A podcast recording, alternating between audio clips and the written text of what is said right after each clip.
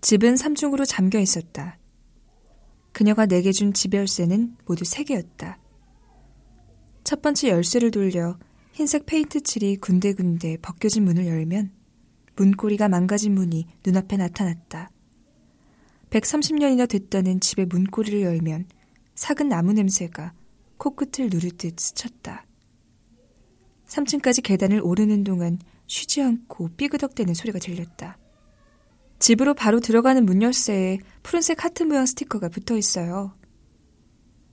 마지막으로 통화했을 때 그녀는 내게 열쇠 구별하는 법을 알려주었다. 나는 푸른색 스티커가 붙어 있는 열쇠를 보았다. 열쇠를 진 엄지손가락으로 수없이 문대졌을 하트였다. 열쇠를 넣고 오른쪽으로 돌렸다. 문이 열렸다. 12월 24일에 돌아옵니다. 열쇠는 오전 12시 이전에 1층 주인집에 맡겨주세요. 침대와 배기 시트는 돌아가기 전 집 근처 제니 클리너스에 맡겨 세탁해주세요. 냉장고 안에 있는 음식은 전부 드셔도 됩니다. 낡은 집이라 전기 배선이 좋지 않습니다. 밥솥과 전자레인지, 토스터나 헤어드라이어를 동시에 돌릴 경우 퓨즈가 나갈 수 있습니다.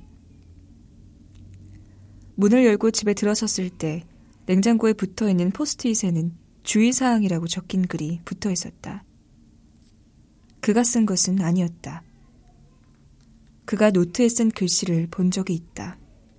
잘 나오지 않는 볼펜으로 힘을 줘 눌러 쓴 가늘고 긴 글자들이었다.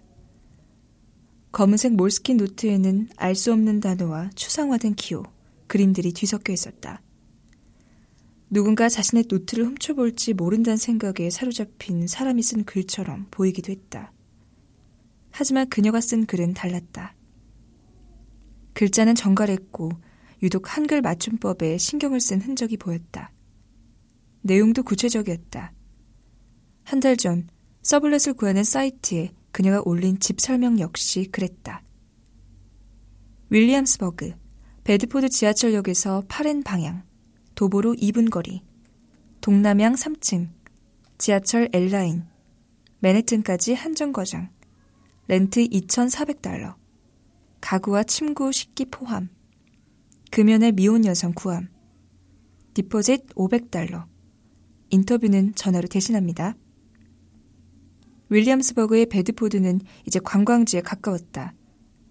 더 이상 팽창할 수 없을 정도로 카페와 레스토랑, 바가 밀집해 있었다. 부동산 폭등세는 점점 심각해졌다. 월세는 지금 내가 살고 있는 집의 두 배가 넘었다. 하지만 나는 서블렛 사이트에서 그를 확인한 후 곧 전화를 걸었다. 전화를 받은 건 그녀였다. 나는 한 달 동안 쓸 집을 구하고 있다고 말했다. 그 한 달 동안 새로 이사할 집을 구해야 한다는 분명한 목적도 잊지 않았다. 여행자가 아닌 유학생이 왜 서블렛을 구하려고 하는지 정도의 구실은 있어야 했다. 예치금 500달러 괜찮으세요? 룸메이트가 예전에 서블렛을 놨다가 전자레인지를 고장낸 사람 때문에 고생한 적이 있거든요. 이건 제 조건은 아니니까 예치금이 부담스러우면 얘기하세요.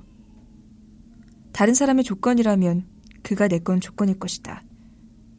어차피 받을 돈이잖아요? 내가 말했다. 서블렛은 누군가에게 빌린 것을 다른 사람에게 빌려주는 걸 의미했다. 빌린 것을 다시 빌려주는 이런 미국식 제도는 유독 긴 여름방학 동안 고향에 가거나 여행을 떠나는 유학생들이 많기 때문에 생긴 것이었다. 당연히 돌려드리죠. 그녀의 목소리는 가늘고 낮았다. 말끝에 긴 한숨이 이어지다 뚝 끊어졌다. 한숨을 내쉬는 건 고치지 못한 악습 같았다. 가끔 그녀의 얼굴을 상상했었다. 그와 그녀가 부엌에 서 있는 모습을, 그녀가 와인을 졸여 스테이크용 소스를 만들고 그가 뒤에서 그녀를 끌어안아 그의 오른쪽 심장과 그녀의 오른쪽 심장이 한쪽 방향으로 나란히 포개지는 모습을.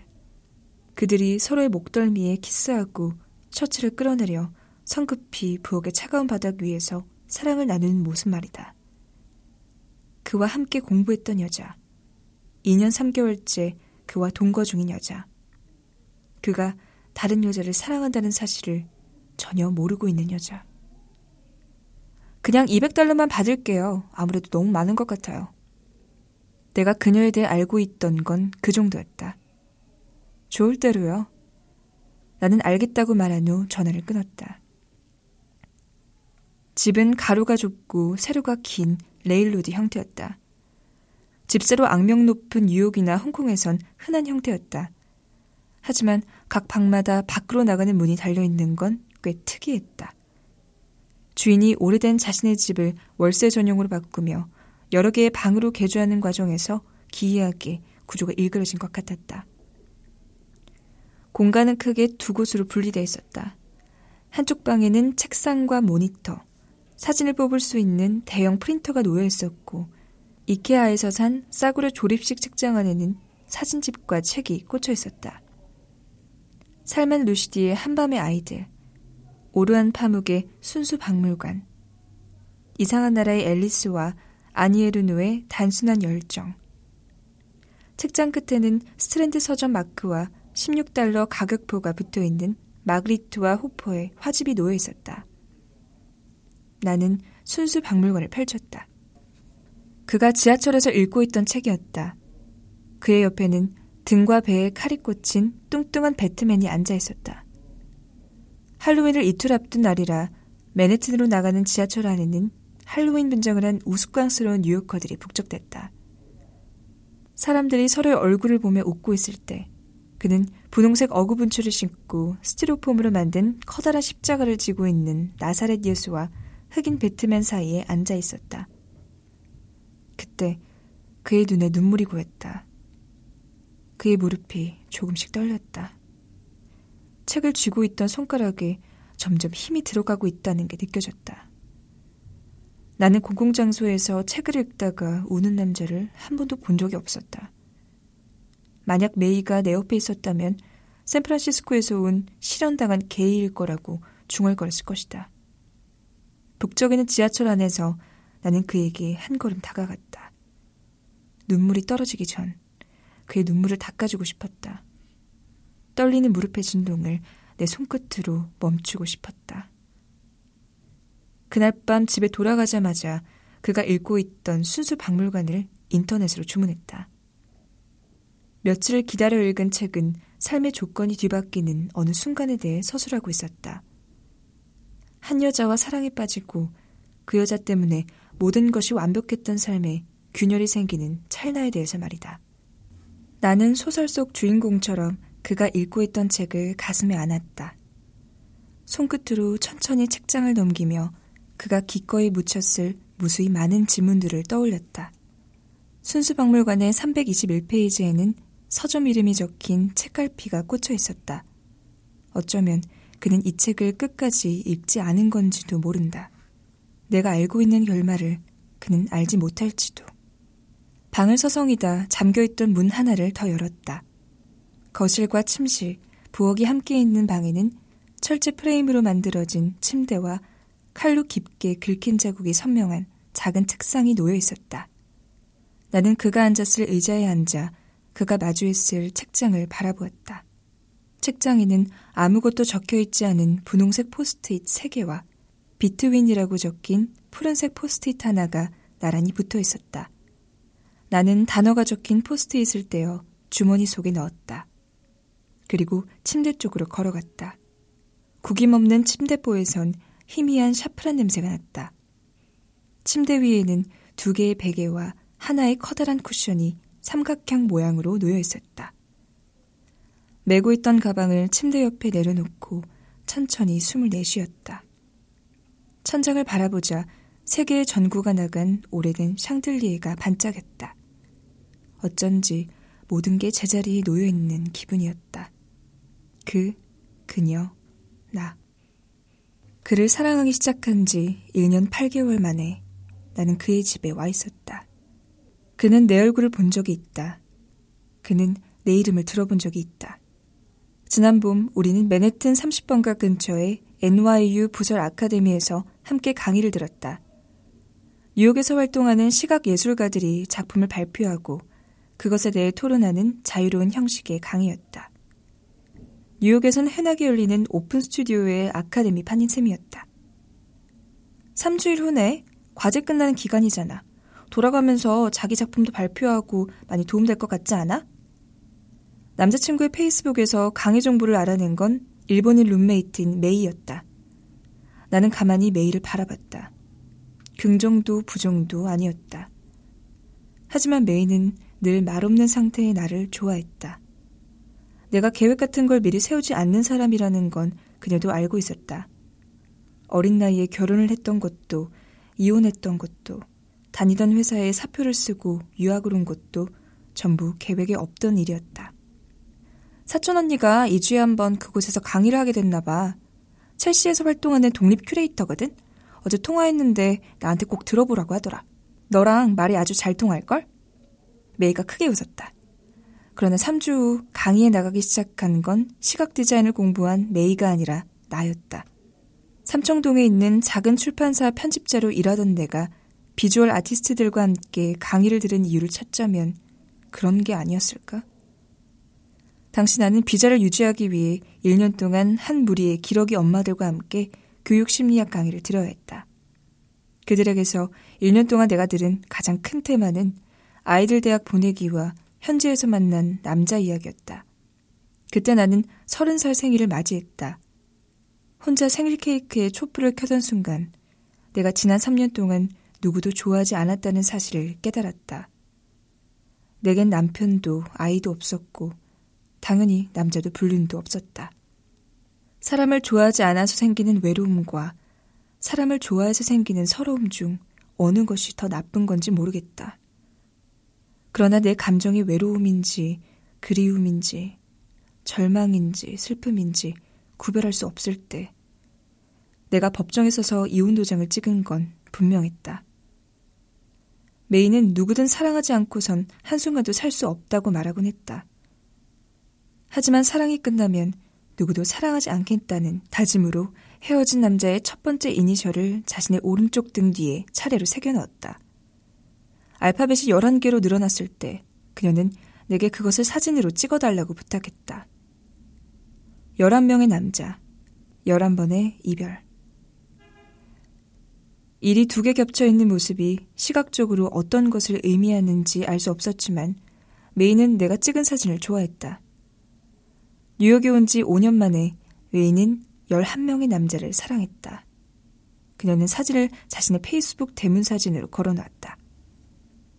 메이, 문신을 쉽게 지울 수 없어. 바보 같은 짓이야.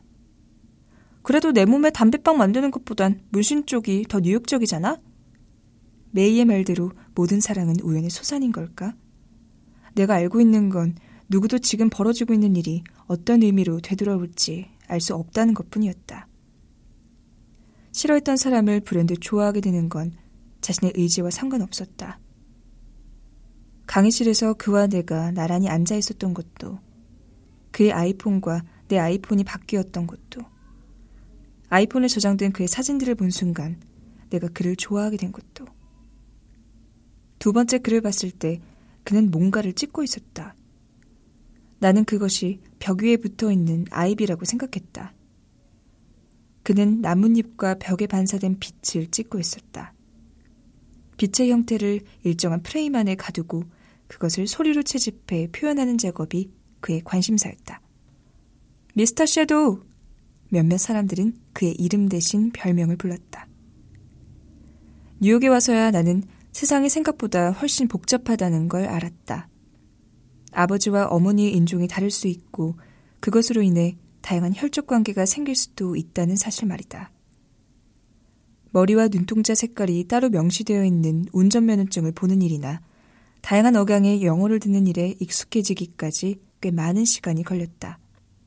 그것은 식어버린 에스프레소에 커다란 각설탕 하나를 넣어 스푼으로 온전히 휘저어 녹이는 일처럼 느껴졌고, 때때로 뉴욕 지하철이 서울 메트로만큼 쾌적해지길 바라는 일만큼 불가능하게 느껴지기도 했다. 그래서 메이가 사촌 언니 얘기를 했을 때 나는 그녀가 당연히 일본인일 거라고 생각했다. 김수영. 그녀는 첫 강의에서 자신의 한국 이름을 칠판했었다. 그녀는 자신의 이름이 한국에서 전위적이고 강렬한 시를 썼던 시인과 같은 이름이며 영어로 스위밍을 뜻한다고 설명했다. 자신이 얼마나 물을 좋아하는지, 어린 시절 동생과 함께 미시건 호수에서 발가벗고 했던 수영을 얼마나 좋아했는지에 대해서도 얘기했다. 한국에선 아이가 태어나면 모두 사주라는 강력한 삶의 지도가 생기는데 자신에겐 물을 뜻하는 수가 두 개나 있다는 말도 덧붙였다. 그녀는 하루에 4리터가 넘는 물을 마신다고도 말했다. 그러니 자신과 친해지려면 카페가 아니라 화장실에 자주 들락거리는 게 좋을 거란 농담을 하다 웃었다. 나는 환하게 웃는 그녀의 얼굴을 바라보았다. 어둠이 생기는 건 필연적인 빛 때문이다. 빛을 찍는 남자에게 그림자라는 별명을 지어준 건 메이의 사촌 언니 수영이었다. 냉장고 문을 열었다. cage free라고 적힌 종이 박스 안에는 달걀 3개와 브루클린 라거 3병이 남아 있었다. 가스의 버튼을 돌리고 물을 끓였다. 냄비에 달걀을 모두 넣었다. 삶은 달걀 3개와 브루클린 라거 3병. 저녁 식사로 나쁘지 않았다. 아이폰을 도킹시킬 수 있는 스피커의 볼륨을 높였다. 계절이 바뀔 때 즐겨 듣는다고 말했던 카를라 브루니의 노래가 흘러나왔다. 식료품으로 가득 차 있던 냉장고 안은 내가 머문 나흘 동안 거의 비어 있었다. 마켓에 가야 할지도 모르겠다. 맥주 한 병을 따고 그들의 방을 산책했다. 헤어질지 모를 오래된 연인들의 방은 주중에 항적한 공원처럼 늘 비슷해 보이지만 어느 순간 바라보면 경이로운 어떤 풍경을 전달해 왔다. 나는 가끔 돌부리에 걸린 사람처럼 걸음을 멈추고 눈을 감았다. 그리고 5분 후, 눈을 뜬 후 그의 입술이 닿았을 컵과 머리카락이 스쳤을 베개와 책들을 유심히 살폈다. 그러나 그것들을 직접 만지는 일은 하지 않았다. 나는 이제 막 발굴의 성공에 모든 흔적들이 사라져버릴까 두려움이 가득한 고고학자처럼 주변을 그저 맴돌았다. 걸음을 멈추고 사진을 찍듯 방의 구석구석을 살폈다. 방의 어떤 곳은 때로 위험구역처럼 느껴졌다. 나는 방 안이 그대로 보존되길 바랐다. 청소는 하지 않았다. 그렇게 한낮에 햇빛 속에 먼지가 풀풀 날아올라 그의 방을 감싸는 풍경 안에 서 있었다. 시간에 따라 흩어질 전경을 상상하면서 나는 이곳에서 나흘을 더 보냈다. 이 집에서 보내는 동안 정체불명의 멍들이 생겼다. 늘 조심스레 다녔기 때문에 어딘가에 부딪힌 기억은 없었다. 자고 일어나면 무릎과 팔의 멍자국은 보라색으로 더 선명해졌다. 어느 날부터 그것이 내 몸에 생긴 그림자처럼 보였다. 눈을 감으면 몸 안의 멍이 다리와 발가락 밑을 흘러 조금 기울어진 이 집의 나무 바닥을 적시는 것 같았다. 발밑이 늘 젖어 있는 느낌이었다. 수건으로 발을 닦아도 발에선 습기가 가시지 않았다. 음악을 틀어도 방 안에선 시계 초침 소리가 노인의 기침 소리처럼 밖에 들렸다. 가스레인지 옆에 서서 달걀이 익길 기다렸다. 불을 끄고 서서 찬물로 달걀을 씻고 달걀 껍질을 깠다. 나는 티슈 위에 하얀색 달걀 껍질을 부셔 조금씩 뿌렸다. 그리고 매끈하게 반짝이는 달걀 표면을 관찰했다. 만약 세계가 막가놓은 삶은 달걀의 표면 같다면 어떠한 균열 없이 평온할 것이다. 강의실에서 가끔 그는 수영을 그런 눈빛으로 바라봤었다. 상대방이 전혀 볼 수도 인식할 수도 없다는 점에서 그것은 한없이 투명해 보였다. 나는 우리 세 사람의 시선이 조금도 부딪히지 않고 비껴나가는 풍경을 가망 없는 사랑에 빠진 젊은 남자 특유의 조급함을 낱낱이 목격했다. 그러므로 매욱이 자신이 숭배하는 내상의 냉담함에서부터 나온다는 것도 알았다. 강의실에서 자신의 작품을 발표할 때 그가 말했었다. 희망 없이 사랑을 사랑하는 일이 가능하다는 걸 얘기하고 싶었다고. 이루어지지 않는 사랑만이 순수한 고통을 주고 순수한 고통만이 예술의 심장을 찌를 수 있다고 말했다. 자신의 몸에 일부러 상처를 만들고 그것을 날인하고 증언하는 것이 예술가의 임무라고도 말할 때 그의 눈은 수영의 뒷모습을 바라보고 있었다. 이 집에 들어온 건 충동적인 결정이 아니었다. 누군가의 뒷모습을 찍는 사람은 누군가의 뒷모습을 바라보는 사람을 쉽게 알아보기 때문이었다. 비 오는 날 찍힌 그의 발자국에 자신의 발을 대어본 적 있는 사람. 좋아한다는 말 대신 그녀의 립스틱이 희미하게 찍힌 머그잔 위에 자신의 입술을 대어본 사람이라면 어떤 것으로도 멈춰지지 않는 그것을 사랑이라 부를 것이기 때문이었다. 다른 여자와 살고 있는 남자를 짝사랑한 건 내가 원한 일이 아니었다. 그녀 역시 그랬을 것이다. 나는 그가 앉아있던 의자에 앉았다. 그의 키에 맞춰져 있는 의자에 맞춰 발꿈치를 들어 올리자 이내 무릎이 떨렸다. 나는 그녀와의 마지막 통화를 떠올렸다. 서블렛을 주는 건 이번이 마지막일 거예요. 깨끗하게 써주세요.